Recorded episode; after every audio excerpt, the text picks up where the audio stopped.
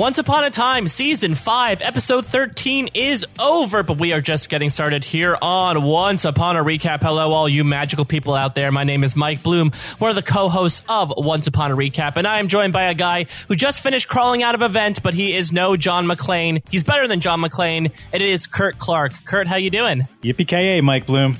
That is the only Die Hard reference I think we've made on this podcast so far. Uh, but I, I, have a feeling it will not be the last. It, you know, now that you know the, the, the, box has been opened, we, we we can't we can't put the genie back in the bottle, which I think is an appropriate uh, metaphor for Once Upon a Time. Yeah, or the or the Gruber in the bottle. There we go. to think some sort of bastardized Christina Aguilera song. But we are not here to talk about Die Hard that much. Uh, we are here to talk about the most recent episode of Once Upon a Time, titled "Labor of Love," which unfortunately was not an episode where Hercules had to pick among a myriad of women of the person he should date by giving them clocks and nicknames. No, it was an episode that continued our search in the underworld. Our souls of the week are Hercules and Meg from the Disney movie, sort of. We'll talk about that in a little bit. But overall, Kurt, I'd say uh, this was, I really like this episode. I feel like the past two episodes here in the underworld have really given me this old school vibe. I don't know. Are you feeling the same way?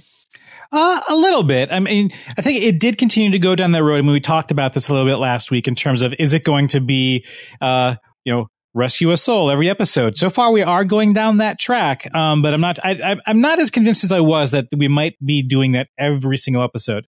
So, I, I it, but it, it was a good one. It was a fun one.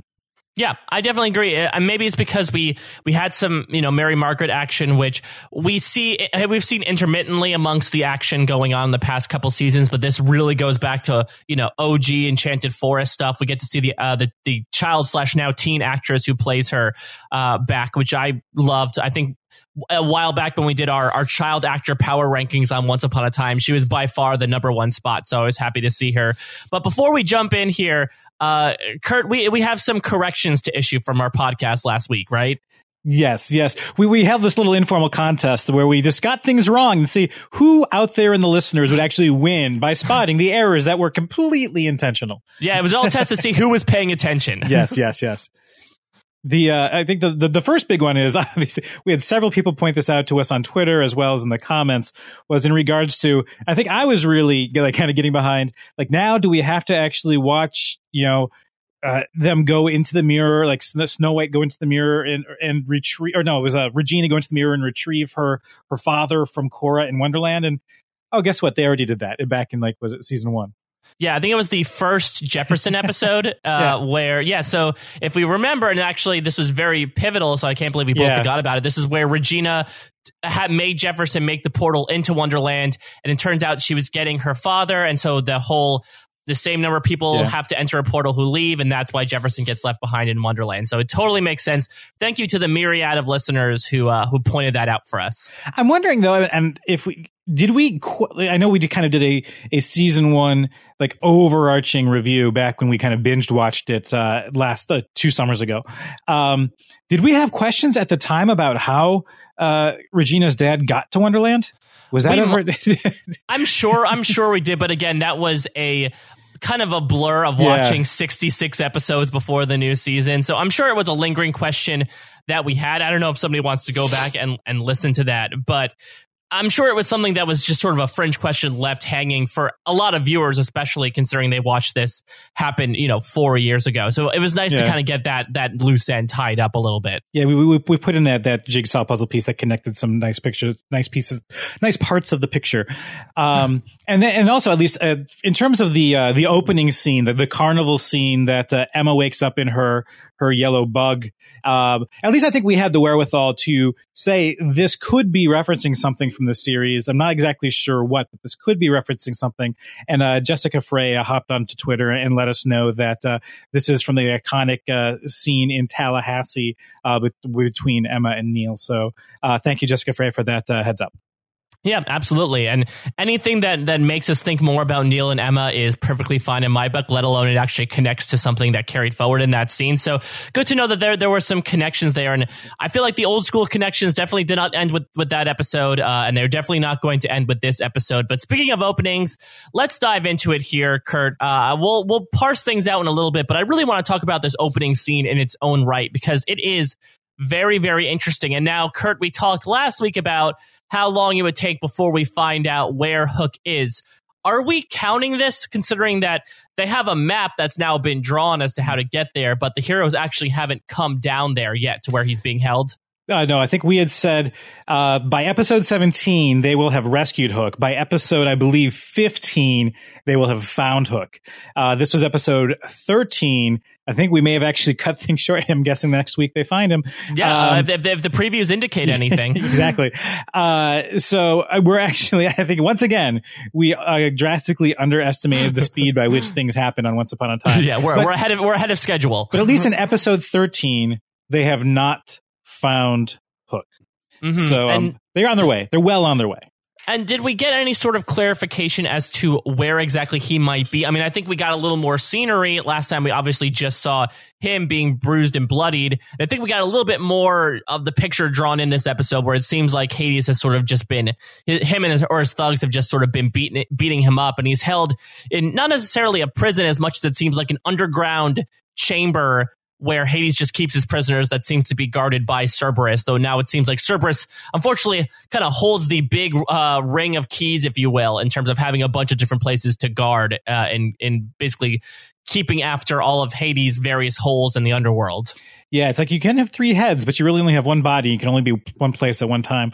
Um, it's funny because I was actually wondering at the very beginning of this, like you know, linking it back to Greek mythology. I, I, I had the feeling that this was a prison of that of Hades' uh, design. Um, knowing that we were going to see Hercules uh, in this episode, I was actually wondering at the beginning if this was Meg uh, that was in the in the uh, the, the, prison. But I, at the beginning, I was wondering if this was like the labyrinth uh, from Greek mythology, and if maybe the Minotaur was uh, going to be play a role. But I know that that wasn't really a part of um, necessarily uh, Disney's Hercules but I believe it was Theseus that had that encountered and, and defeated the Minotaur.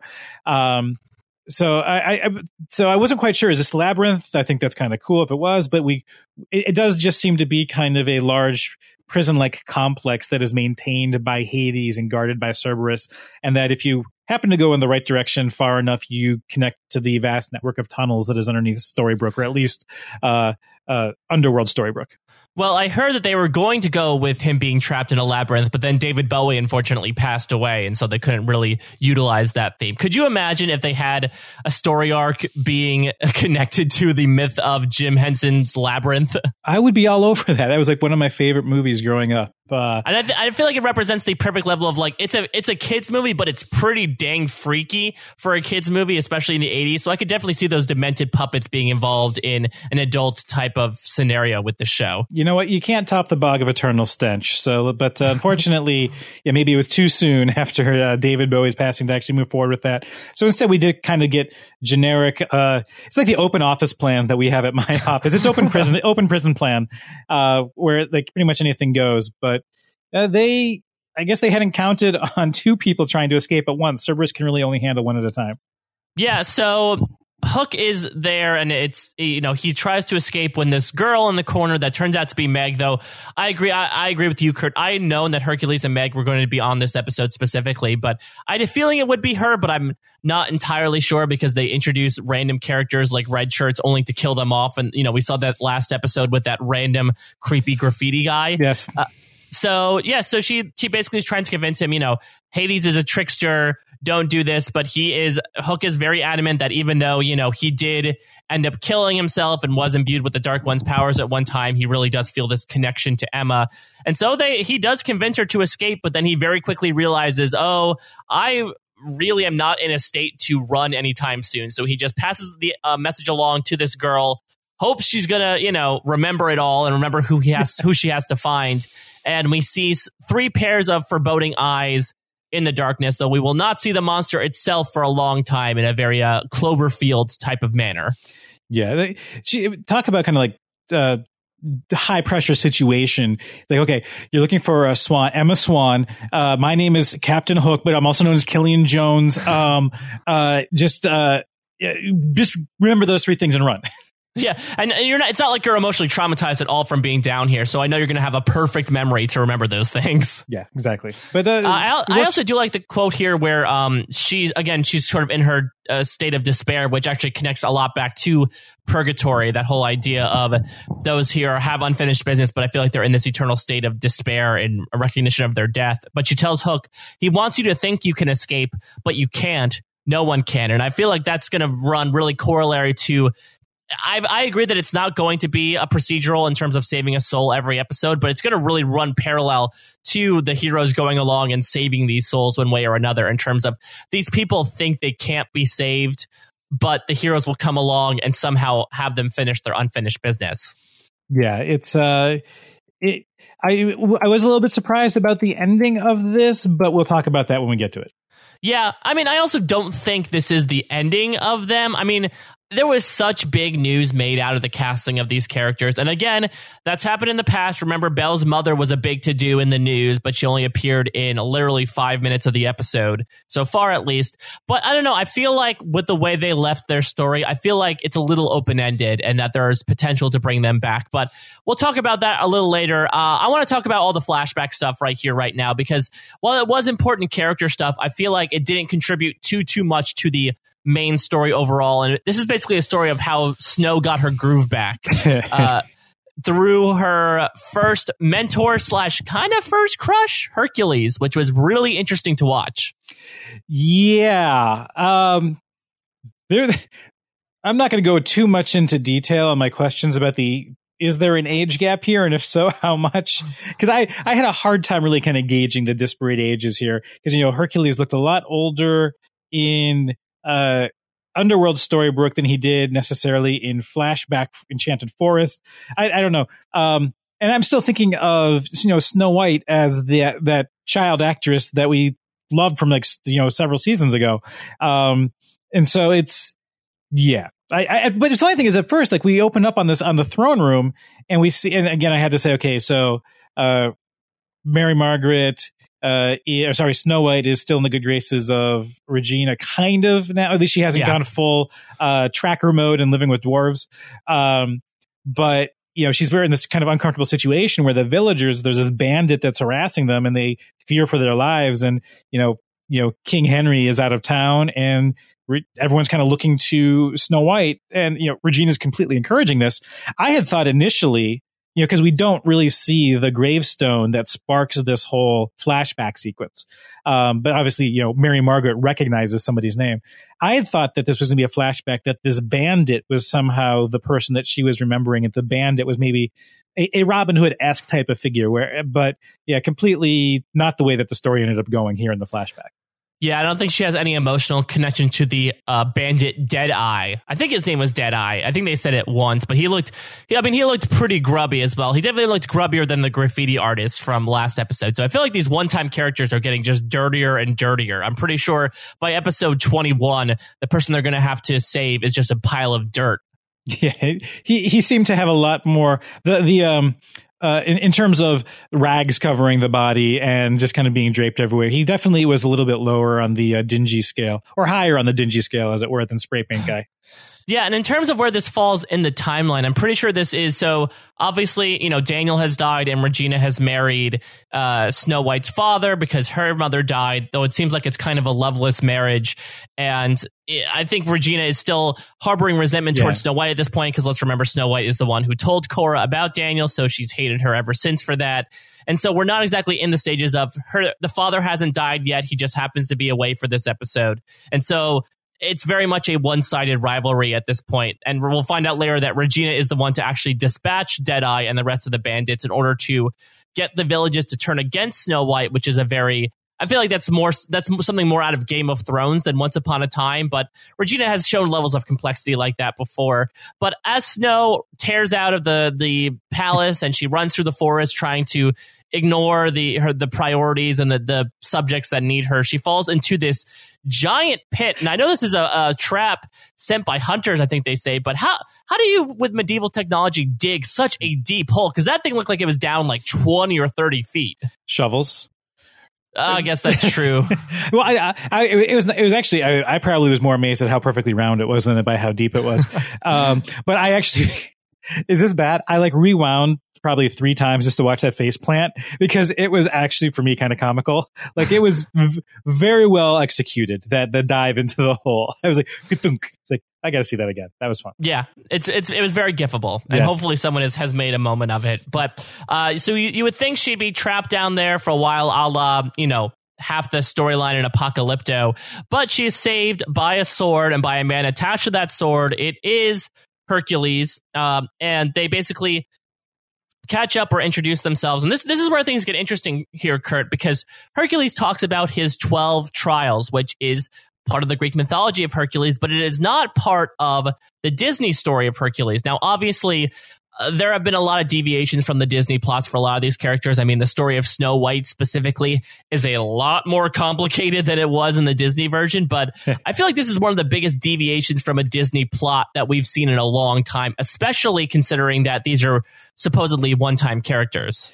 Yeah, it's it's one of those things where like if you look at historically where Disney, you know, Disney is the Disney company is kind of a master at repurposing content anyway. I mean, Snow White, Cinderella, Sleeping Beauty, Aladdin, Little Mermaid, Hercules were not original Disney stories, but they have kind of retooled them for their own purposes to some extent. And so I think with lots of these, they can get away with referencing the original content as well as referencing uh, some of the Disney story of the content. Um, yeah. I mean, think about this. there's very few Disney properties that were original Disney properties. Even if you go into Peter Pan and Mary Poppins, um, so it's I, I, wasn't, and I'm much more familiar with the Greek mythology and the Twelve Labors of Hercules. I mean, that's what Labor of Love was the title of the episode, um, which does sound though like a good Bachelorette spinoff. Like maybe it's like a bachelor choosing from like twelve pregnant bachelorettes or a pregnant bachelorette choosing from 12 bachelors. Oh, I was um, thinking like a, a bachelor chooses from uh, 10 indentured servants. Okay, that you could go that way as well. Um, but I, that didn't, that wasn't an issue at all for me. In fact, like one of the things that reasons I liked the, uh, the Greek myth of Hercules as a you know a demigod was kind of these these twelve tasks, these twelve labors. Uh, he talks about the Nemean lion, but I know so the, there was um, uh, you know cleaning out the the stables. that's, that's the one I always remember for some reason is that he had to shovel a lot of poop. That's the only one I. Re- all this grandiose I, and and mythical nature of these Greek yeah. stories, and the one thing I remember Hercules doing was shoveling a bunch of dung. I believe he had to slay a hydra as well, but I believe he didn't. Sh- I believe he ended up. Um, uh, diverting a river to clean out the stables. I don't think he ended up actually having to shovel anything. Uh, but yeah, he's he's talking about he he wants to you know meet his father as well. And he only can do this to ascend to Olympus is to complete these 12 labors. And he's, he shows off his, his merit badge blanket. Yeah, uh, match game. yes. I, I wrote down boy Boy Scout Boy Scout merit badges. Yep, uh, he's got eleven of his twelve badges. Uh, we don't need those thinking badges, uh, oh, but he needs twelve. He's, he's, very close to becoming the uh, Greek Pokemon master. There you go. Uh, collect them all, and um, he yeah he just has to uh, slay Cerberus, the three-headed hell beast that guards the gates of Hades. Um, which I think is also a deviation from Greek mythology here. It's like Cerberus traditionally, I believe, guarded uh, the gates into uh, the underworld. He wasn't necessarily patrolling the underworld and making sure that all of these souls stayed there. Um, yeah, yeah. but uh, but yeah, so yeah, he confesses that that's kind of where he's at, and they kind of trade their own parental stories and their own uh, issues with what they are kind of dealing with in life right now. Yeah, and I do love that Hercules' basic logic with helping Snow White is like, well, I have to do this one more thing, but uh, I got, I got, I got a few minutes to kill. Yeah, sure, I'll help, I'll help train you and give you confidence. Yeah, well, that's fine. He, he he does kind of say that he's. It's almost like he recognizes that if he is, you know, ascends to Olympus, that uh, you know things are going to completely change, and so like he's kind of enjoying his last moments on the you know with amongst the mortals, and he's he's found this young lady that he enjoys spending time with. Yeah, very true. And I could definitely see the the sparks going between them. And you know, I could definitely understand the relationship that Ginnifer Goodwin and Josh Dallas have, and I understand Mary Margaret and David have a very wholesome love between them. But I mean, there there is a part of me this episode that was like, oh man, imagine like you know, what if what if Snow White had gotten with Hercules? What what would the story be like? Uh I mean, I don't think I don't think I don't think Hercules is exactly Mr. Personality, but No. you know, you you often you know want what you can't have, and so you, you I think sometimes like oh it would be it would be interesting if they s- sort of explored that plot again. That would be probably a little bit on the soapier side than what Once Upon a Time usually does. And again, this is a show that did a mysterious pregnancy plot, uh, but they usually don't do much outside of that. But that might be t- a step too far if they ended up having Mary Margaret be. Uh, you know, uh, trying to betray her marriage to David by hooking up with Hercules, especially especially considering the age difference. Well, yeah, that's the thing. It's like uh, if you look at Hercules in flashback compared to young Snow White versus Hercules in uh, Underworld Storybrooke compared to uh, older Snow White, it's like I'm trying. Like neither really feels like it's an appropriate age gap for me. like Yeah. I think both are violate both violate the half plus seven law for me in, in terms of uh, just how I'm conceptualizing things. Well, Um, you know, in the in the underworld, it's like dog years, right? Is it one year in the underworld is like is three years on the above world? Uh, uh, 21 years if you're Cerberus, I think. I think it's like 1 to 7 normally, 1 to 21 if you're Cerberus. Oh man, Uh, good luck. That dog cannot find anybody. Yeah. The um but uh, it, this does kind of also help though answer the question or at least partially answer the question of how Snow White became skilled in the ways of weaponry and combat. Yeah, absolutely. And, and actually, the writers, I think, said for a long time, like it's a question that we constantly batted around the the writers' room was, okay, Snow's a badass in the Enchanted Forest, but how did she learn to become, you know, such a skilled uh, fighter and and uh, archer when she's really raised to be a princess? And they sort of address it here in this episode, so I'm glad they got to tick that box. But it doesn't go so well for her on her on her first attempt here, as you know, the Deadeye and his bandits are are ravaging a village, and she tries to be badass but then she completely bungles the attempt. She spills the arrows everywhere. And then Hercules, one of the most goofy, badass moments I've seen in a while, causes an earthquake by just punching the ground, and everyone gets scared and runs away. Yeah. It's it's it's it's kind of strange because it's like you know, he could handle this on his own, but it's I understand this is a this is a teachable moment and he's just kind of observing. It's like a you know, driver's ed instructor. Like he's got the brake that he can pump if he needs to, but he's going to let her take the wheel and see how this goes. Um which makes me think Oh, though, like, I like that. So basically, that it's like a driver's ed car, and he has the second set of brakes. Yes, So when she's about to careen into traffic, he slams on the brakes, metaphorically speaking. oh, oh, almost literally. Um the the which is funny though because like any future interactions that she has with the bandits where he's present they're probably still more worried about him than her and, st- but the, and so there's going to be some concern regardless. But yeah he he put everyone falls off and it's like your boyfriend won't be able to protect you forever. Um but yeah we find out that the you know the bandits were hired by regina. And you said this was kind of a a game of thrones-esque approach where um what she wanted these the villagers to lose confidence in Princess Snow.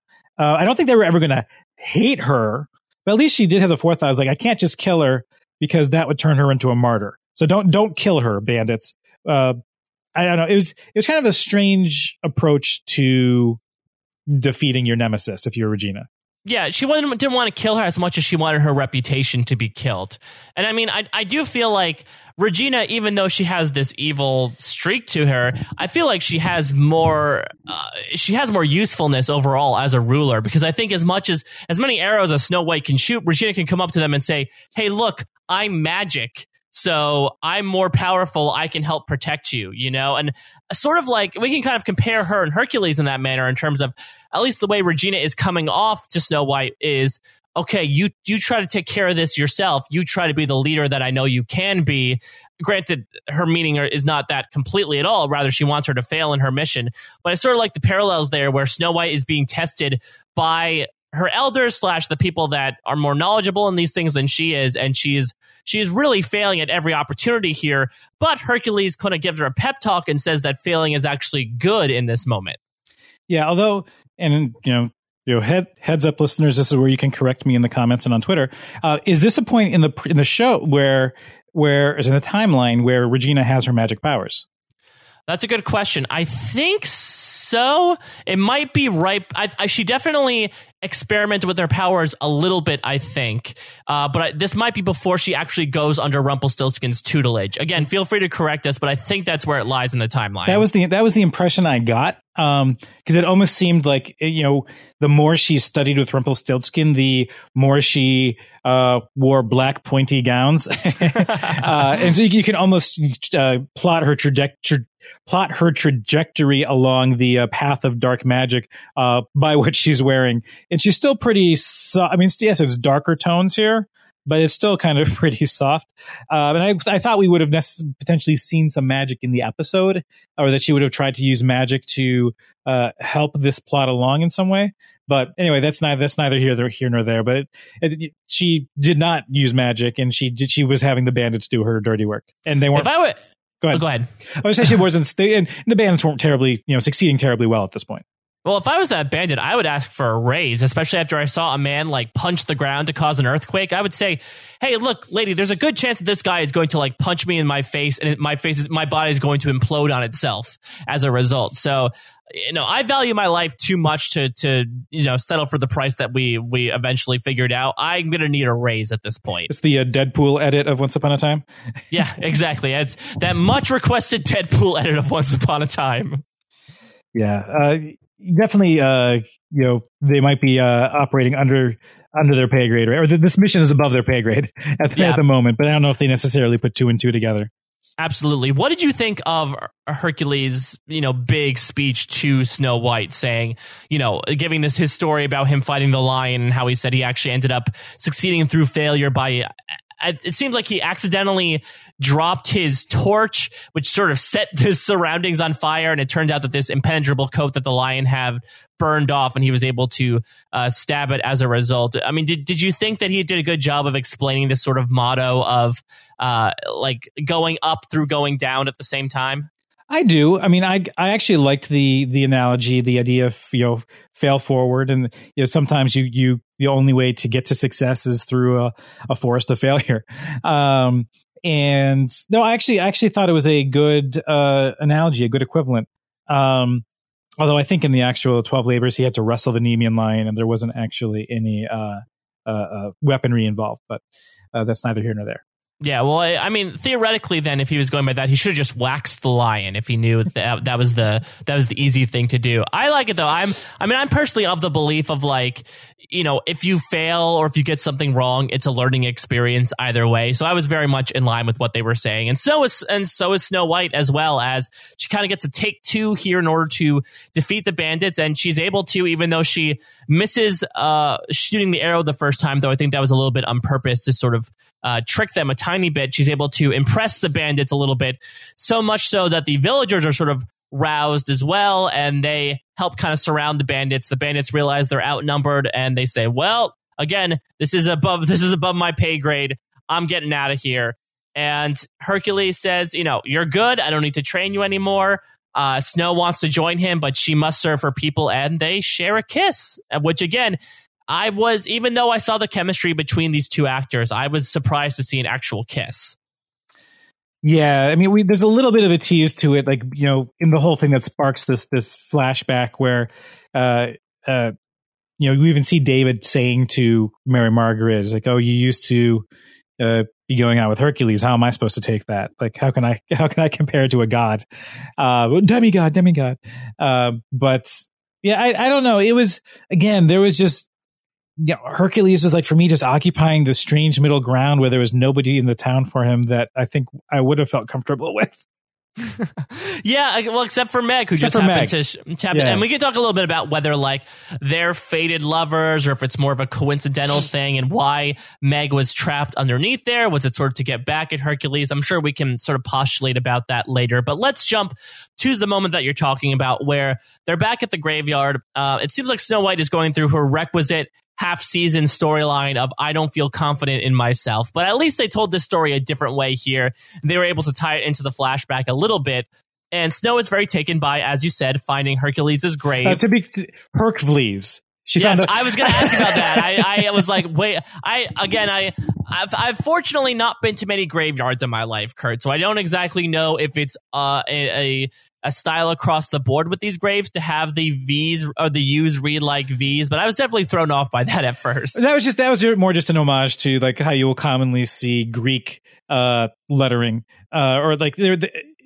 I think although I think I associate it more with with you know Greek has its own set of letters. I associate it more with with Roman uh, script where you'll often they just see kind of them swap in the uh, you know V's for U's because they were just you know a little bit easier to carve, I think. so Herc, Herc five leaves. Herc, yeah, there you go. Herc five leaves. um, uh, a little bit like how like the was it that uh, they used to use F's for S's in like yeah, the Revo- and, yeah colonial in times. You should or Shakespearean time if you read his first folio, which is like supposedly his notes, his the direct way that he wrote his scripts, he, his F's look like S's and vice versa. So it makes things very confusing when you're reading it for the first time. But yeah, that was a little detail that I I picked up as well. But you know, Mary Margaret sees past the possible grammatical error on the on the gravemaker's part, and he she figures, wait a minute, he must have unfinished business. Take a shot. yeah, exactly. Unfinished business. Wait, if he's here, he can help us find Hook, which he doesn't he doesn't really do that at the end of the day, but I guess he knows someone unintentionally who can help find Hook, so I guess good on him. No, he Well, we don't know that he knew her. like the fact that he knew her didn't help because they found Meg on their own. um, That's true. So he just he just happened. I mean, I guess he was there he, to face down Cerberus, and yes. it just happened to be coincidental that the per, the thing that's guarding where Hook is is also the creature that Hercules needed to face for his unfinished business. Exactly. It's like with basically without Hercules, they wouldn't have cleared the guard uh, to uh, where Hook was being held captive. I think that's yeah. what what we're what we're getting at here. Absolutely. Meanwhile, we have Henry and Emma and Regina and Robin. They're walking through the forest, and surprise, surprise, they can't find Hook. And Regina uh, talks about an object that I'm sure you would like, Kurt, is schematics of the entire town uh, to show the layout, every nook and cranny. And she figures, you know, if this is Bizarro Storybrooke, then maybe the same type of plans are in the mayor's office. And so Robin says, "All right, I'm a thief. I'm going in there." And Regina says, oh, "You know what? Can, can you take Henry along? I just I feel like you two need to bond a little bit." Yeah, it was. This was kind of a strange pairing that we don't really. We have enough characters here that we think we've seen all the combinations, but like with the moment that we kind of set out here, so this was kind of a. I mean, I'm sure they have been paired up at some point before, uh, but it, it kind of seemed like a new pairing here. It seemed like an yeah. odd pairing. Well, it seemed it's interesting because I like the pairing, but unfortunately, because of the other stuff, they didn't really get into the two of them as a relationship, which I feel like they should because yeah. I mean it's an awkward situation. This is the new guy that's dating your mom, you know? I feel like even in real life that's kind of an awkward territory to step around. And so it, would have been nice to see some interaction between the characters, but no, it's it's go an event, but we'll, we'll definitely talk about that a little bit later. Uh, but as they head off, Regina turns around and finds that Emma has found a clue, uh, uh though a much grittier version of a Blue's Clue, I guess. It's uh, she finds a trail of blood that leads to Meg, the girl from the first scene, A prison girl, as I have her in my notes until we learn officially she is Meg. PG. Yes. Uh, do, do, I'm trying to remember. Did did she get injured at all in the first scene that would have led her to, to you know give this trail of blood? I was wondering the same thing. I had that as a question. I was like, how did she? Maybe she scraped herself in the mines or the tunnels or or what have you. Or there's uh, maybe maybe uh, Hook bled a lot on her, and she was just kind of sopping it up and trail trailing it behind her. But I was like, yeah, oh, you know I what? So. I'll I'll okay. It, I'll, I'll buy it. Maybe because she could have been she could have been injured from a previous escape attempt that we didn't really see. Maybe she's a hemophiliac and she just like nicked herself on a thorn or something and just bled her way throughout the forest. Oh, let's hope not. Hopefully not. Uh, and we don't want any any hemophiliacs here Once Upon a Time, especially in the in the underworld where I'm sure blood is very important on this show. Uh, but she happens to, uh, you know, despite the blood loss, she remembers her mission. She finds Emma. She says she knows where Killian is. Um, and then they suddenly hear a roar, and Emma poofs them away to the loft. And this presents a really interesting facet of the underworld here, Kurt, which is apparently with some people, they they can their properties that are the equivalent of the properties they have in Storybrooke that are here in the underworld are kind of unoccupied, at least in the case of the loft, which is a little depressing to say, well, this loft is here waiting for your parents until they die. Yeah, it's we can hang out here. It's it's just it's kind of uh on hold and I mean, that's also assuming that uh Mary Margaret and David are going to die with unfinished business. I mean, let's get real. It's probably going to happen.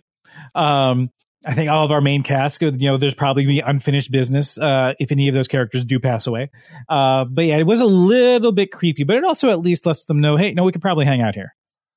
Yeah. So I'm wondering, does this business, does this building logic apply to the rest of the town though? Because I mean, by that logic, the mayor's office should be Regina's, right? But we saw Cora occupying it. So if, even if it's someone else's property, can you walk into it or is it designated for them specifically? I'm just really intrigued by this now. See, for that, to, to me, the mayor's office was an office of a government position.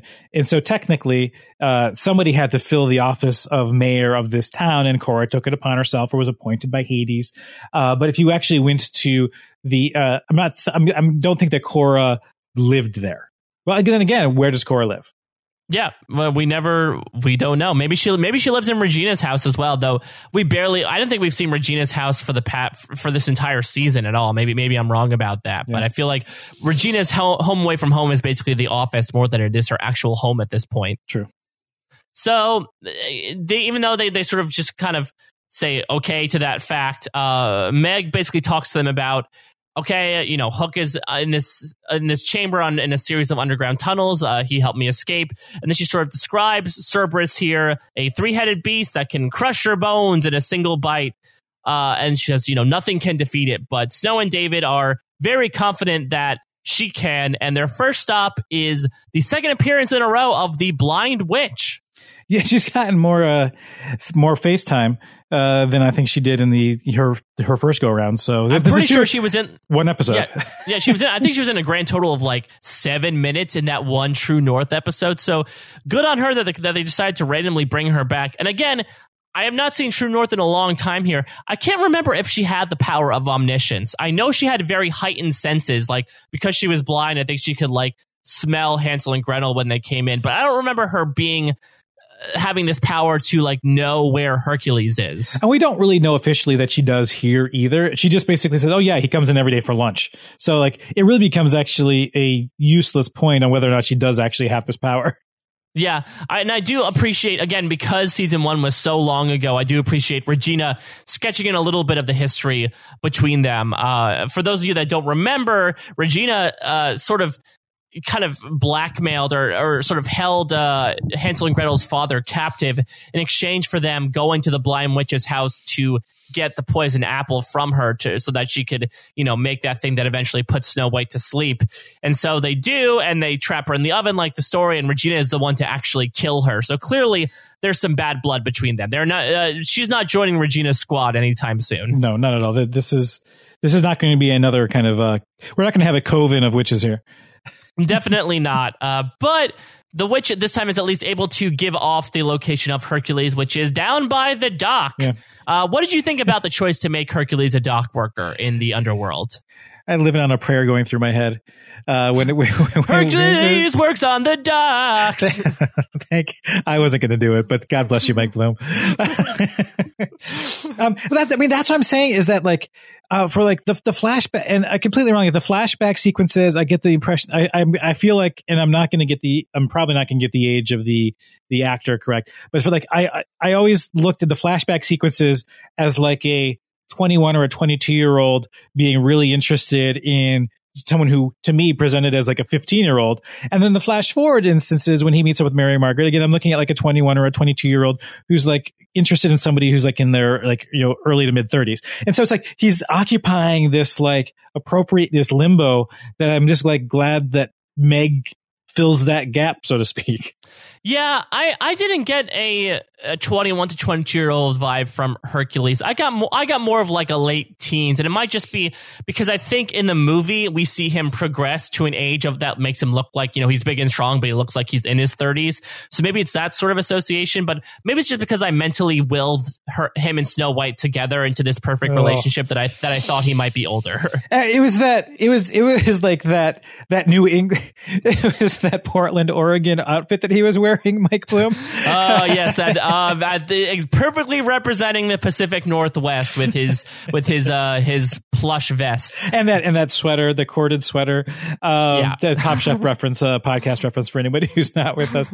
Um, but like you know, he he looked like a, like stepped out like right out of the pages of LL Bean uh, when he was like down being the, the dock worker.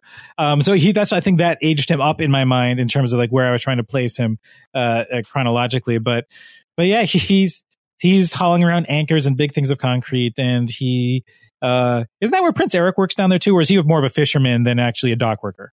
Yeah, I, th- I that's a good question. And actually, Rachel uh, asks asks us a question that kind of tied into this. She said, "Was Hercules building boats? And if so, could he be the one to help the heroes get back to Storybrooke?" And I wouldn't go that far since we didn't see him actually work on boats. I would probably consider him like if he does sail, he's probably like a first mate or a galley boy. Uh, because he, again, he's still pretty young compared to someone like Eric. So I could totally, he's the guy who picks things up and puts them down. I could totally see whoever the the the big dock head is over at in. Bizarre Bizarro Storybrooke to just recruit him to lift heavy objects and move things around. Yeah, I don't know. And plus, he's not in the underworld anymore, so no. yeah, I, I mean, I, God knows, maybe the maritime industry in the in the underworld has crashed now that their biggest worker has gone down here. I also love I love when Once Upon a Time has this sort of subtle meta aspects going on, especially here when Snow has to acknowledge like he's like, "Oh, you you know, you look very young." She's like, "Yeah, well, I have a daughter now and a son oh, and felt, a grandson." I felt bad for him. I mean, I, I did feel bad for him. Um, but yeah, that's why he was like, "I'm I'm I'm, I'm glad Meg was there." gave, yeah, gave him a plan B, a solid, yeah, solid plan B. Herc is not hashtag forever alone. So it's it's good he found his he found his one true love here. But Snow is here to not not just disclose her family tree and to catch up. She says, "Listen, we need to defeat Cerberus. You want to defeat Cerberus, and you can get the heck out of here." But he says that hero died, and she tries to, you know, in a, in a very much uh, switching of positions, she tries to give him a rousing pep talk as well. But we cut back to Hades' lair here. There was a weird detail that I noticed, Kurt, that I, I don't know if you did. When they first start with that first shot in Hades' lair, there were there were dual like blue and orange rivers there, flowing into that chamber, and I wasn't sure what that was. There were actually five. This I, I did notice this in the last episode. That looked like there were kind of five different colored rivers. Like there was blue, there was yellow, I believe there was red and green, and then probably another one. But no, yeah, in the uh, in the premiere episode for the midseason, the one we discussed last week, uh, it was very much kind of a if you kind of want to play with the whole pentagram as a sign of evil pentacle uh, and so like the, the number five and the five sided star and, and whatever. Uh, there were there were five looked like flowing rivers of very distinct very vibrant colors. Um, i couldn't remember if that was something from the movie uh, but that i was it, it, was kind of a even though i didn't know what it meant and i didn't know what it represented i thought it was kind of an interesting uh, an, an interesting visual uh, approach and concept. I'm, I'm, and I'm I'm hoping to learn more about them. Like if if there is some sort of tie into what's going on uh, with with Hades and the underworld. But yeah, there's five of them. Yeah, uh, in the movie at least, the hunt, the underworld was very muted. It was yeah. very dark tones, and even like that weird like River of Souls that they had in the movie was very like dark green. And so I'm happy about it because I feel like even in the past couple episodes, the underworld is very red. It's you know it's like the color of Mars almost in terms of it, its rust color, and so it's nice to see some some peppy colors here and there. We even saw you know Mary Margaret wears her powder blue coat the entire time this episode, which actually I think the young Snow White wears a similar cloak as well. So that was a nice choice on the on the costume designer's part. Kurt, you can tell Hook has lost a lot of blood at this point because he he suggests the idea that I'm going to kill the Lord of the Underworld. Yeah, and well, he is. It's funny because he. um I actually like the kind of the follow up line. You know, Hades kind of corrects him and says, you know, basically says, "Look, you know, you can't kill me." But I, I like I like Hook's follow up to uh to Hades. Basically, I may not be able to kill you, but I'm going to find out whatever was worse, and I'm going to do that to you. that yeah. that I really really liked. And I, am I'm, ha- I'm happy with Hades two episodes in. I think Greg Germann uh, is a does a great job of you know he almost whispers some of his lines and he just he's very malevolent. And this is not this is sort of in a similar way of being a sociopath as Arthur was last season, but Arthur was very childish and loud, whereas I feel like uh, Hades is very quiet and subdued, but there's almost more of a menace in what he's saying there than Arthur just yelling his intentions out to the world. And we didn't get to see any blue hair this uh, episode, did we? Thank God, no. I think I really think, like I said last episode, I think they're just gonna they're gonna pull it out when he goes like Super Saiyan, when he really goes aggro. And here he was fairly calm the entire time, even when he was talking down to Hook. Yeah, that's true. And I, I, honestly, I didn't mind the blue hair as much. I'm sure if you saw it in a freeze frame like you did when the uh, last, Yeah. that that's going to make it. I mean, some CGI was not meant to be seen on pause. I mean, I think that's just the, the simple truth of it. Like when we kind of, when I saw it in full motion last episode, I didn't have too much of an issue with it, but it's also not something I think they need to necessarily trot out. You know, just, you know, keep, keep Greg Germann in the suit and uh, just have him be uh, malevolent, not the witch malevolent, but uh, just malicious. Speaking mal- of, go ahead. Uh, speaking of the uh, the CGI effects, what were your thoughts on Cerberus uh, this episode? Did, did did it look good to you? How does it stack up to the other effects that they do with creatures on Once Upon a Time? Um, uh, we talked. Well, what was the creature we talked about last episode? The one that was the the horned creature that the witches went up against. The but not the Mal Mal Malboro. Oh, Ch- Ch- Chernabog. Chernabog. Thank you, Mike Bloom. Uh, not as bad as that. I, I was fine with uh, how fluffy was looking. So you know, you give, I gave a thumbs up to three headed Cerberus. I, ironically enough, I believe Chernabog played a Satan-like creature in Fantasia. So I don't know what I don't know what I I know Chernabog had Yeah. a different role. I think it was a creature that was created uh, rather than you know actually serving as the devil. But interesting how that ties in there. But let's get to the mayor's office because we have a really interesting scene that covers a wide variety of topics. The first is we were sad to not see her last week. We got her in spades this week, and hopefully for a few episodes down the line, it is it is the return of Cruella De Vil in the flesh and the fur. I did not. Uh, I don't know if there were previews that that talked about this or if there was casting spoilers that she was going to be back in more episodes. Um, but this was probably like I saw from the preview that Hercules was going to be in these in this episode. This uh, return of Cruella was probably my uh, favorite surprise so far of maybe this entire season, including the first half. I yeah, I, so it, she was spoiled as returning at some point, though. Again, I was confused because I thought she was along with a slew of other people that were called back for the 100th episode. So when she popped up in 101, which makes a lot of sense, Ha, uh, didn't even uh, think about that. Good one. uh, I was I was surprised as well, just because I was like, oh, okay, are we going to see her down the line? And again, I, I love what Victoria Smurfit did with the character. I love how you know bat poo crazy that they just decided to write Cruella, and she definitely is here. I feel like she had one of the lines of the episode with you know, I miss the real world and gin. Basically, uh, you know, whether you're talking about the drink or the character, I love any sort of association Oh, with gin. Oh yeah, I miss the music, the gin, the glamour, the gin. I was like, I, I saw it coming from a mile away, but I loved that it happened. Absolutely. But it brings up something really interesting in this episode that really tinkers with the mythology here associated with the author. So Cruella is in the mayor's office. Uh, I'm not entirely sure how she got in there because I think Robin says that Cora might have cast a protection spell Yeah. on the door. So I'm not sure if they're in league together or if, you know, maybe uh, Cruella's in possession of some sort of, well, she does have the Or- magic to uh, manipulate animals. Or but- Hades placed her in there. yeah, that could be true as well. This could be a trick by Hades. But Cruella reveals the fact that even though Henry broke the quill, he's still the author, but the the entity of the quill of this magical spirit inside the quill has had died as well when Henry, Henry broke the wand, and so he resides in the underworld. And so Henry's new mission is to find the quill person and rewrite her story to basically say she never died. And that way, not only can she be alive, but two birds with one stone, or two dogs with one stone, if you will. Uh, her mom, his or his mom, Emma, would not have killed her, so that emotion would not weigh heavy on her and his heart. Yes. And you, and no, I, I mean, it's, it's yeah. such an interesting thing. I mean, Rachel Yeah. asks us, you know, was there a person trapped in the author pen or what? And I don't think it's that as much as if I can make a comparison, I would say it's like in Avengers Age of Ultron when they basically take the Jarvis software and they conceptualize him and physicalize him into the form of the superhero Vision.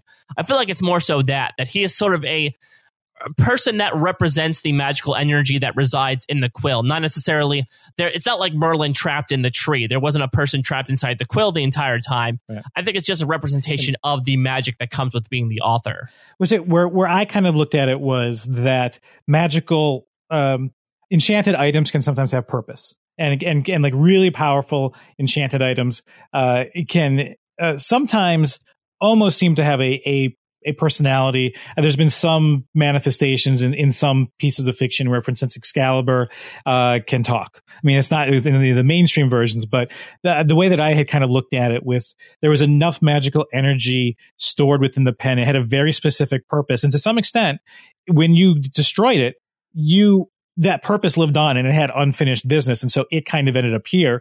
What that remains for, I think, to be seen is do, is the quill itself here, or is that magical purpose embodied in some sort of person, and they're actually looking for a person down here?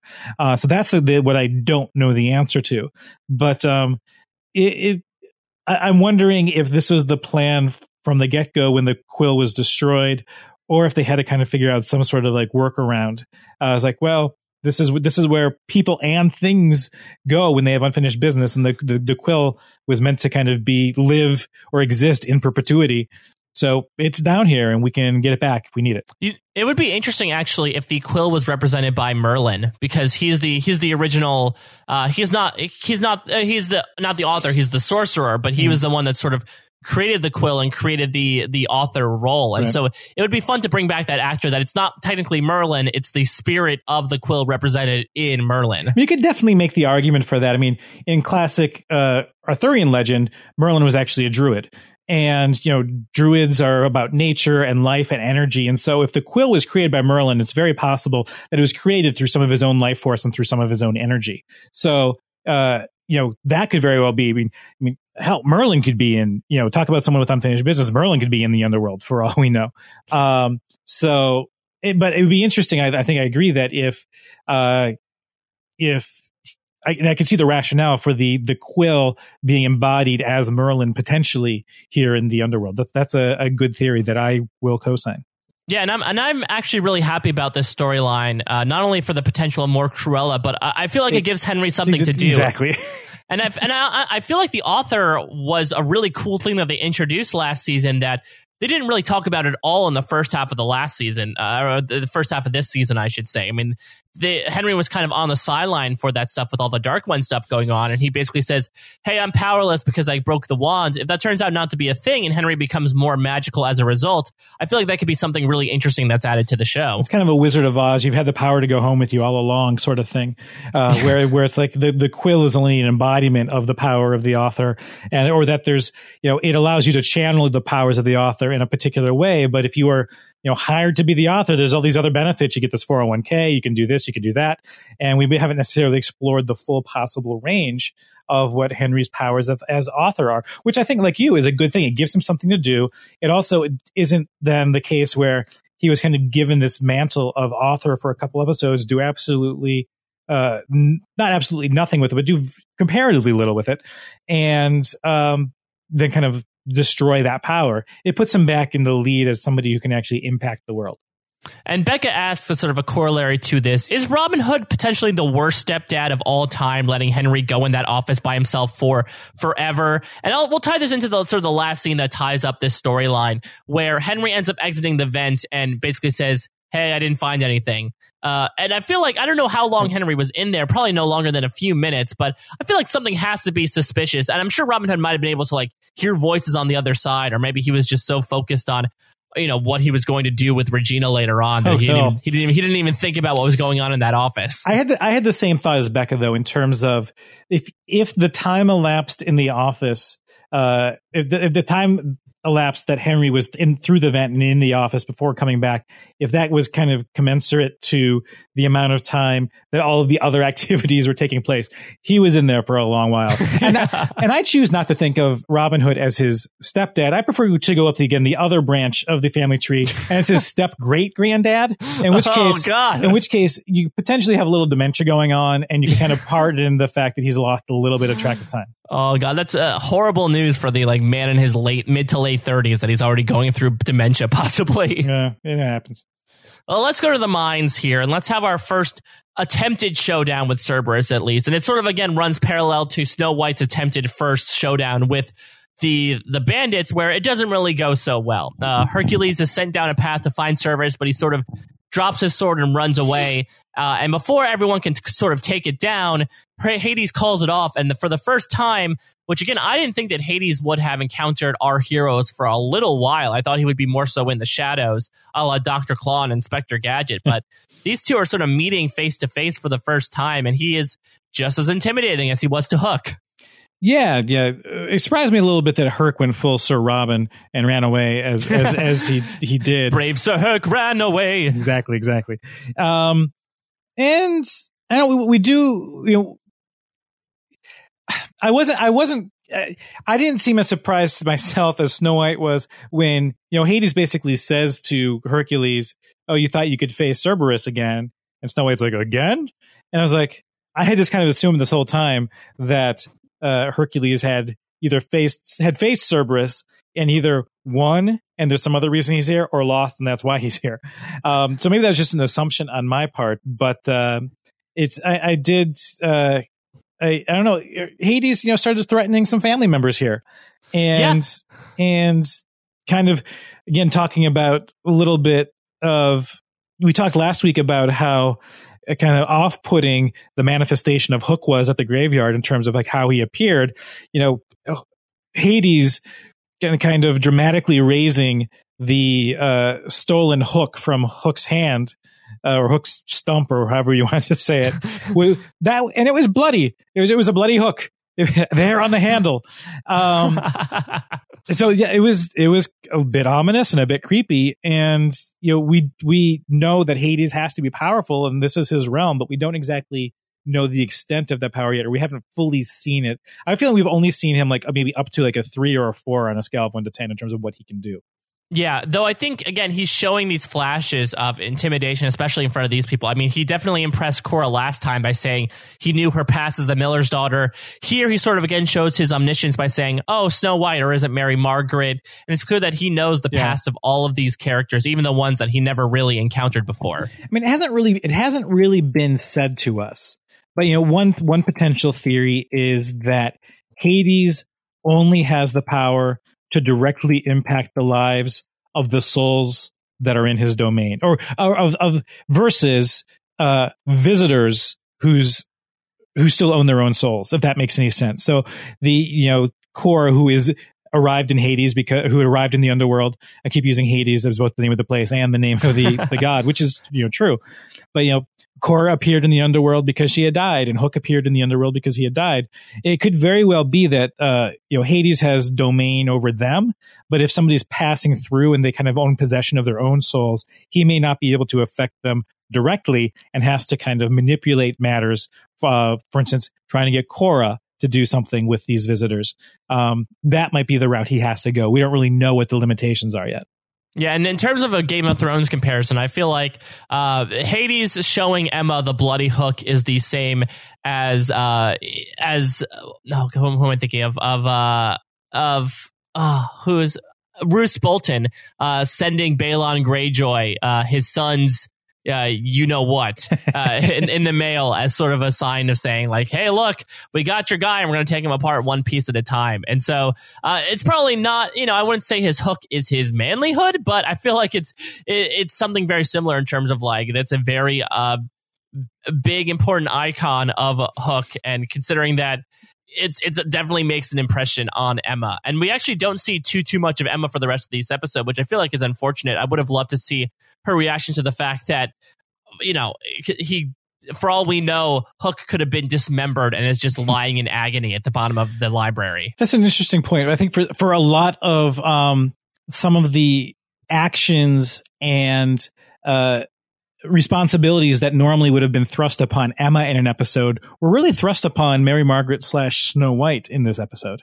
Yeah, it's and it's interesting because again, that's something that Snow White doesn't really have usually. Usually, she's kind of because with Emma taking the big reins of the action after the curse was broken, she's really been relegated to the background of sort of the the team charming cheerleaders. So it was cool to see her again take more of a leading role this episode, but it was sort of at the cost of seeing her daughter get much less screen time and sort of become the more woe is me weeping widow type. Exactly, exactly.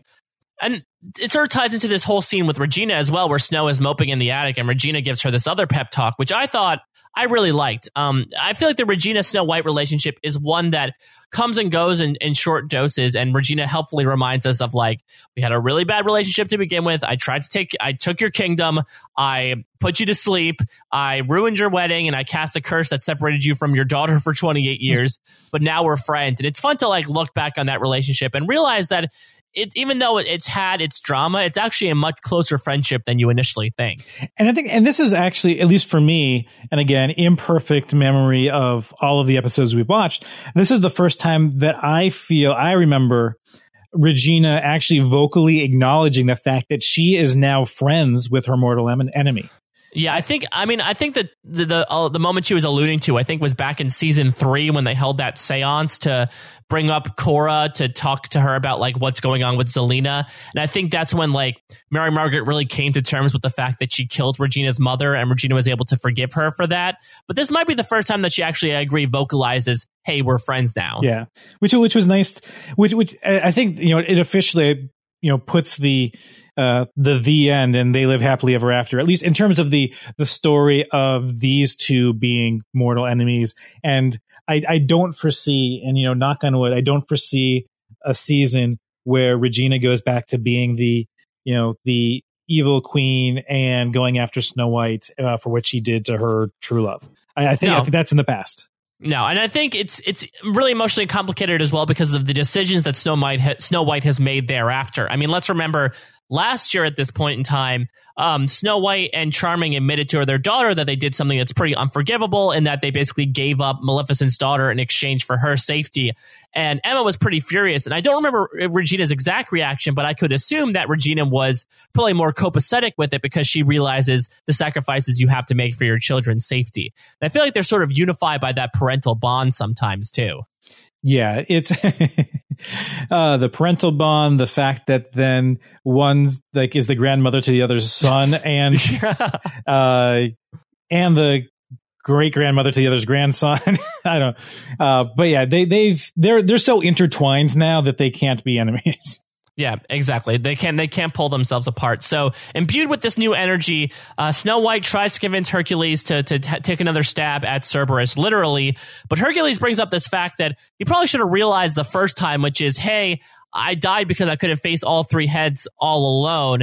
And Snow White says, well, you, you, should have told me that for the first time because we could totally take them down together. We sent you in the mines alone because we thought you could handle it. But if you want us to face down all three heads, we can totally do that. He's like, the way said, I never should have fought that beast alone. I'm like, well, there you go, Hercules. I think your solution just presented itself. And he was, he was known for his strength, not for his thinking, except for that time that he uh, cleaned out the stalls with the river. Yeah. And then he, I think, he had to get like a, a 32 on the ACT at some point as well. um, but the, uh, yeah, so we're going to fight, we're going to win. And, and again, this is where I think you would normally have thought, you know, is Emma going to be involved in this? Um, but no, we've got Mary Margaret. It was an interesting, an interesting twist. I'd like to see that. Yeah. So meanwhile, while she's kind of giving this pep talk, uh, Cerberus attacks them in the loft, which I was sort of confused about. Did Hades just sort of let him loose despite saying, I mean, he told them, if you come, you know, threaten me again, then I'll sort of, you know, leash out at you. But they didn't do anything. It seems like he just sort of waited a certain amount of time and then sent Cerberus after them again. True. And and it's not like uh, uh and maybe Cerberus was just doing his natural duties of uh trying to uh you know go after the prisoner. Like he wasn't necessarily going to attack the family; he was going after Meg potentially. Yeah, that could be that could be true as well. Though again, I, I wonder why a significant amount of time passed then. Uh, but they do, you know, they get chased out of the loft. Too bad. It looks like if David and Mary Margaret die, they're going to have to do some reconstruction because that loft is pretty much oh, destroyed. Oh, yeah. And everyone sort of unites on Main Street. And uh, it ends up being Snow White, Hercules, and Meg in the in the clock in the clock tower slash library with the lead pipe. With the lead pipe, yeah, that was fun. Uh, it's the lead pipe, the dagger, and the bow and arrow, I guess. And they basically give Meg a super quick pep talk of like, "Hey, I know you're super scared for your life, but can you do us a quickie and help out with this?" And it's successful. They all strike three heads at once, and Cerberus. Uh, that's all that needs to happen. And Cerberus just disappears in black smoke. Though, as you alluded to before, all they needed to do was just play a song, and Cerberus would have gone to sleep with enough time for them to sneak out. Mm-hmm. Well, they were in the library. You know, Meg kind of runs off, and then they all go into the library. Um, and I was like, well, they just need one more person. And I wasn't even like thinking that Meg would be the one to help them. Um, I was like, just go get, uh, you can maybe get, get David to help you or, or, you know, maybe Emma can help here. Um, but yeah, no, you know, Meg did a good old, I mean, that was a, that was a walking dead zombie kill quality stab of dagger to the head. And yeah, I was I was wondering exactly, and maybe we'll you know hopefully Meg will reappear at least so we can find out what her backstory is a little more because we found out zero stuff about her aside from the fact that it's you know she she got killed by Cerberus and at some point Hades trapped her and that's all we know about her. But I would love to know like does she know how to fight because the Meg in the movie at least uh, was pretty unctuous. She had a little bit of a verve to her. Yeah, she wasn't as um what's the word I'm looking for? She wasn't as much of a shrinking violet uh, as we saw here. Yeah, absolutely. But they they succeed, and Meg nearly fades from the excitement, and she formally introduces herself, and Hercules and her kind of hit it off. And we get a sort of a rare thing here, Kurt, where a regular scene is going on, and there's just flashes of a flashback where they sort of have this weird sense memory thing a la Lost season six. And they say, you know, have we met before? and then Herc says, you know, I think we have, and it flashes to basically the two of them running into each other in the enchanted forest. And basically, Meg just says, "Yeah, well, Cerberus killed you, and then he killed me right after." Yeah, they were standing next to a vending machine in Granny's, and uh, it was a full lost moment. Um, but I yeah. thought there, I thought there was something in in the last episode that was also kind of a a flashback within a scene that we were like, okay, good, thing because like the whole color tone helped tell us that this was a, a flashback or was kind of. Uh, it was. Oh, it was, it was last. E- it was Belle and it was last episode with yeah with Belle and Gold, which is what, another correction. Thank you guys for correcting. I I um forgotten that Henry had told Belle what was going on, and she actually came back, and she wasn't mad about you know what Gold had done as much as happy at how selfless he was and in, in being forced to go down to the underworld. But I'm sure we'll talk about that next week, which is a Gold centric episode. So everyone's recovering in Granny's. I don't know where the blind witch is, but uh, maybe she's making her requisite lunch for Hercules. Oh, Mary Margaret's okay. So there's there's I had like one really really cringe scene in this. It's yeah, it's where they're all at the counter and da- and then looking over at Hercules and Meg, and David says it looks like Herc made a new friend, and Mary Margaret says maybe Cerberus wasn't his only unfinished business. I'm like, oh, oh, that's just like there's all sorts of like context and and uh uh oh just there's there's so much context underlying that statement that I just was cringing. Yeah. Well, it also brings up this point that we brought up before of like, were they are they destined to be in love? I mean, I don't I don't really know if she was his unfinished business, but again, this is a show that also revolves around the idea of fate sometimes and how maybe it was sort of along with Greek mythology written by the oracle that he had to find this girl, and maybe it was his unfinished business, and now his story can end. Yeah, I mean, we we like we're they, shortly after this, we see them at the sorting pit, and I believe they joined hands when they walked across yeah. the bridge, right? So I, I I'm thinking that they are probably together, and who knows? Maybe we do get a flat. Do we want to jump ahead to that? I mean, the only thing really in between you know, Mary Margaret says that she wants to be a little bit more Snow White and kind of, you know, rekindle some of the Snow Whiteness in her. Um, We've already talked about Henry coming out of the vents. Um, I was I was just sorry. I just thought of hashtag Oscar Snow White, and I just started laughing. um, yeah, I, I, do want to talk about that briefly because okay, let's do it, let's do it. Uh, because I, it's I think it's the show wanted to be more significant than it actually was because if there was some sort of connection to the Snow White name, I feel like they would have said it. Um, I feel like she, she, should have said something before of like, I'm not Snow White. You know, Snow White means this, this, and this. I always thought it was just her name, you know, or she in the fairy tale I know she was named Snow White because like, you know, she her skin was as fair as snow or as white as snow or something like that.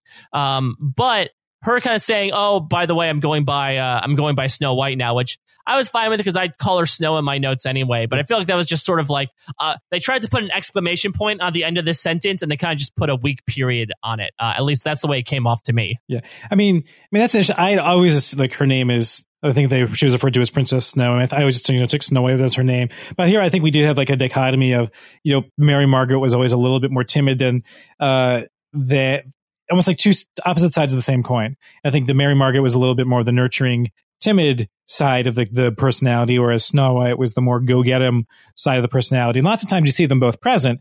But I think she maybe just was feeling that she had been slipping a little bit more into what was typically Mary Margaret, uh, versus and, and, moving away from Snow White, but they're very much in a situation now where she needs to rechannel some of those things that classic Snow White embodied. Um, mm-hmm. So I, I, thought it was a nice sentiment, but um, uh, yeah, it just was kind of it kind of happened. But uh, I think it's it's a, it's a at the very least, hopefully, it's momentum going forward for there to be a little bit more actiony stuff for Snow White to do. Yeah, poor David. I could imagine the rest of the conversation went, okay, and you can call me Prince Charming, right? And she's like, well, mm. no, you're fine being David. yeah, yeah. He's, well, then maybe that's the next thing is we have to find some stuff for him to do. Yeah, so let's get to the sorting pit. Um, so Meg succeeds. She provides the map for Emma to follow to get down to Hook, which is exciting. We, as we said, we might be uh, getting in before our deadline here in terms of Emma finding Hook. Uh, so they, they, hero, uh, not hero. Well, Hook is a hero, but him and Snow White embrace and they join hands and they walk into the light and we see the image of Mount Olympus, which there is a castle on the cloud, uh, and they they like to go there, not in their sleep uh, which was interesting. But I feel like, again, I feel like we have unfinished business with these characters, Kurt. And I feel like maybe because they're going to Mount Olympus, I have this weird theory that maybe they can call upon them as sort of a Deus ex machina now. Where literally, if they, yeah, yeah, literally, where if they need help from Mount Olympus to combat Hades, they can go through Hercules. And I, again, I know Greek mythology is very much about calling upon the gods and the gods in communication with mortals a lot. I don't know how that's going to carry over to Once Upon a Time, but I feel like it's plausible. You know, that's that's true. I mean, I th- we did get the nice kind of a trope of uh, the the afterlife kind of being whatever it is that you think the afterlife is, like custom, almost being like customized for yourself. So I wasn't at all surprised to see Mount Olympus there, uh, but we did kind of brush over the fact that you know Hades is Hercules' uncle. I yeah. mean, Zeus and Zeus and Hades are brothers, and Zeus is uh, Hades, or sorry, Zeus is Hercules' father. Um, and again, I think I talked a little bit last week about you know in classic Greek mythology, Hades isn't necessarily an evil creature. He's or an evil being. He's you know the one that oversees the souls of the dead, and it's just his job. Um, so, but I could potentially see a situation where if Hercules has ascended to Mount Olympus, if, you know, if there's word that things are getting a bit out of hand in the underworld, it's probably not unknown for the gods to, you know, take care of business. I could see Zeus sending Hercules on a quest to go back to the underworld and set certain things right or to do or for a very specific task. So I think it would almost be like a literal deus ex machina, uh, like, like you had said. So I, I, was a little surprised that, that Megan Hercules went on to their next reward. Um, and we did see the, the, the clocks tick ahead, uh, or as I have in my notes, the talks clicked ahead. Um, yeah, well, it was, it was daylight savings time. There we go. Exactly. They, they, spring forward one minute in the underworld. um, but so I was surprised to see that, but I guess, you know, we could potentially see Hercules come back uh, on, a, on a mission, a mission from God.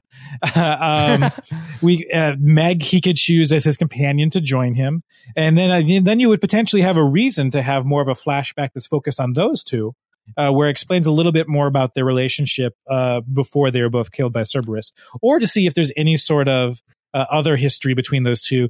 I, I, don't know if we would see any history of them in the underworld because a I think a flashback from the underworld to a earlier scene in the underworld would be confusing. Um, plus, it seemed like they didn't really know each other and uh, or had until they were kind of encountered in Granny's and had that head to head. But uh, yeah, I'm not completely convinced. I'd like to see them both again, and I'm hoping we do. If they're on a mission from God, I really hope they perform Soul Man. That's all I would want to see if they come back. Uh, yeah, I I definitely agree. The one thing that I still have in terms of a big question mark on this whole storyline is I just want to know what Meg's unfinished business was. Was it as simple as just to find Hercules, to find this guy that you know, to find misconnection? We ran into each other in the woods before we both got killed by the big dog. Uh, I'm not entirely sure, but I, I, I want to believe there's something more in that, though. It, it might just be that simple. I mean, kind of ironic if Meg in in in her original life, Meg encountered Cerberus because she was trying to rescue somebody from the underworld. She gets killed by Cerberus, but she therefore has unfinished business, so goes to the underworld, but forgets what that business was originally. and so now that she's out of the underworld, uh, potentially at Mount Olympus, she remembers that she did have this other unfinished business that she has to attend. I don't know. Maybe that that's too much. Yeah. That's too that's too meta. Meta Meg. And, And I feel like there is sort of a, a weird variety of, of um, reactions here in terms of some people know exactly what their unfinished business was. King Henry last week didn't until, you know, he saw the light and he said, well, I guess Regina, I guess helping you was my unfinished business. And it's interesting to say in this pit of despair, literally, how people might contextualize, theorize what their unfinished business might be if it turns out to be inverted and something completely different how that sort of modifies their reaction as a result. I mean it may be as simple as that she had the same unfinished business as hercules. The fact that she was died uh, and was killed by cerberus she could have very well been going to cerberus to kill him. I mean the fact that she had to work with hercules and mary margaret to kill cerberus i mean it could just be that they both had the same unfinished business and it just happened to be the same unfinished business that brought them to the underworld in the first place so let's get to our big final scene here, Curtin. I'd say the top news story of this scene is that Hook has been given a mission. He's uh, on a mission from a god as well. Uh, basically, if the heroes carry forward with their mission and they keep saving souls, for every soul that they save, one of them must stay behind, and Hook is going to be the one to choose who stays behind. Hmm. I, you know what? I was very, I was very underwhelmed by this, to be completely honest with you. Like, I, I had to rewind it to say, wait, didn't you know? Is he saying like, okay, from here on out, or because they've th- because they've freed three souls, we now have to pick three of them? But no, he says from here on out. You know, those first three f- souls were freebies. Um, so let's, uh, yeah, but if they do it again, then you have to choose something. Um, I don't know. So, I mean, this goes a little bit against my my theory that uh, Hades wouldn't have control over the the the long term soul life of people, kind of transients visiting the underworld. Um, but it, it's almost like they're not really like if we were to look at the main story. I, I wouldn't necessarily say you know. It seems like they've now got a map to the tunnels and how to free uh, how to free Hook. Um, so potentially there's not really going to necessarily be any more side quests to save other souls. So, but the fact that it was raised means that it's going to become an issue. I mean, they're not going to, Hook's not going to avoid this decision. There's going to be something that happens where a soul is freed and Hook has to make a decision. It could be that he, very well be that his is the soul that's saved and he has to make a decision, but um, they're not going. They're not going to. Hades isn't going to give him this ultimatum and then it's have it not be a factor in the story moving forward. I really like that uh, that postulate that you just put out there of if Hook's soul gets saved and he has to be the one to pick which one of his saviors will get left behind. I think that would really work. I like the idea on paper, but I don't think anyone's going to be left behind overall. I'm I'm sure they're going to find some sort of loophole or some sort of way to get everyone back to the real world just because again, I think the last like main character that they quote unquote killed off on Once Upon a Time was probably Neal.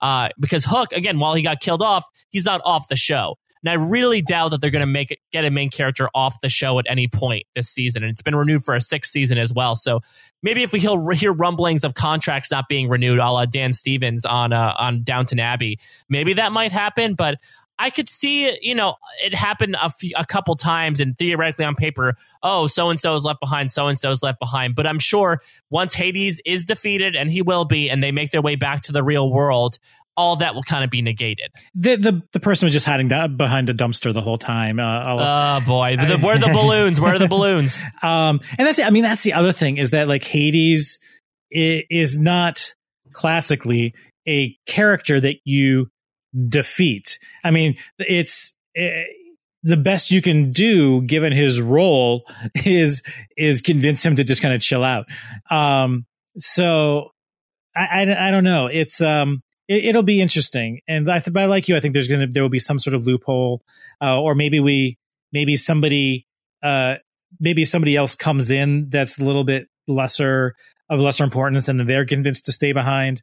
Um, I don't know. Maybe just make it gold. it might be. I mean, he wasn't in this episode at all, and Which, I know a couple a couple of uh, of reviewers online have theorized that maybe he went back to the surface, that he ended up taking that boat that Cora threw out there. But I, I very much doubt it. I think he's just off on his own mission at this point. Yeah, I didn't realize till the very end uh, that wait, we haven't seen Gold this entire episode. Interesting. Yeah. Uh, so let's let's play Hook's role for a brief second here, Kurt, before we finish things up. Becca asked us if you guys could pick three people to leave in the underworld, who would it be? And then I don't know if we can settle on three. I definitely have one in mind. Do you have one in mind, Kurt? Are we talking about from our lives or from the show? From the show. Okay, okay, let's okay. not make things personal. Um, and do they have to be people who are there now? Is it amongst the crew that came? I would I would say yes. For let's let's literally put ourselves in Hook's hook Who- right now and say uh, these people have come to save you. The current group that we have right now, they save a soul. We're allowed to pick one person to get left behind in the underworld. Who's it going to be for you? So just one person. Just one person for right now. Okay. Um, and I can't do the option of staying behind and letting them all go. No. Uh, okay. Um, I would have to say, who- like, I'm, I'm again looking at that family tree and like, who am I least connected to? I mean, Hook's, I, Hook's actually, you know, the only person who's actually not literally connected to that family tree. Um, but assuming that his most direct connection is through Emma, I would say that, uh, it'd be very tempting to have Robin Hood stay behind. Yeah. um uh at the same time i mean it's like you know if you let uh let henry stay behind and then that becomes uh i don't i don't know. Um it, you know it would depend. Like if, if at the point if at this point that this happens if henry does rediscover the quill and has all sorts of new powers and we kind of figure out that uh, well he might has the best chance to get back given what we know about what he can do i might go henry. Yeah. emma's not gonna, would- emma's not going to be happy but I, I would personally pick David, if only just to see. I would actually want the soul to be safe to be James and to have David stay behind just to see what would happen if we had James, this evil twin in the in the real world instead of David. Plus, I mean, Mary Margaret has had her time in the sun. David really hasn't since his bro down with Arthur uh, at the beginning of the season. Hopefully, he'll have some time to shine here. But I don't know. I feel like you know he'd be the most innocuous member of the group in my opinion so far. So sorry to the Dallas heads out there. Uh, I, I might want to leave David behind. Yeah, I was I was going for like almost like um last one in, first one out, and I was going to have to get Hood, get rid of Hood, Robin Hood. So if you guys out there have any uh, thoughts as to who you might leave behind, or what Meg's unfinished business might be, or who or what the spirit of the quill might be here in the underworld, you have a bunch of ways to reach out to us. As always, leave a comment here on post show recaps. And while you're here, if you haven't, please subscribe to our Once Upon a Time only feeds at postshowrecaps.com slash once iTunes. And we love those ratings and reviews more than we love Billy Joel and Die Hard references on this podcast. You can always reach out to us on Twitter as well. I am at a Mike Bloom type. Kurt is at Kurt Clark. And while you're here on Post Show Recaps, check out all the other great stuff that's going on. Most shows recapped, Seinfeld. Uh, we have SNL, Game of Thrones is going to be coming back soon, and I'm assuming I'm assuming coverage will be back there as well. Walking Dead, I think, is going to be finishing up its last few episodes soon. So there's a lot of stuff going on. Uh, we are just getting started, as they say here on post show recaps, but we are just about to stop here. To finish things off, Kurt, we need a hashtag for people who have made it this far. I kind of want to go with Herc Five Lees. Yes, I do too. Just to acknowledge uh, the possible mistake that the Gravemakers made. Uh, Herc Five Lees. Hopefully, we were we were a, we were a five out of Herc Five Lees podcast Yeah, this time. Either make it either change the V to a change change the the U in Hercules to a number five or spell out the word five and throw it in there. But either either way, we'll see it. I can't remember. You can you can use numbers and Yes, you hashtags, can. right? You just, you can't you can't just you can't uh, use punctuation. I'm think. I'm 110 percent certain on that. yes, thank you. Uh, I love Josh. your work on Survivor San Juan del Sur. Yeah, thank you, thank you. Uh, all right, so hashtag Herc Five Leads if you made it all the way to the end of this podcast. We will be back next week for some delicious gold on Hades action. So thank you guys so much for tuning in. As always, we will see you next week. And remember, if you're moving to your houseboat anytime soon in the underworld, uh, you're going to have to call another moving company. Take care, everyone. Bye bye.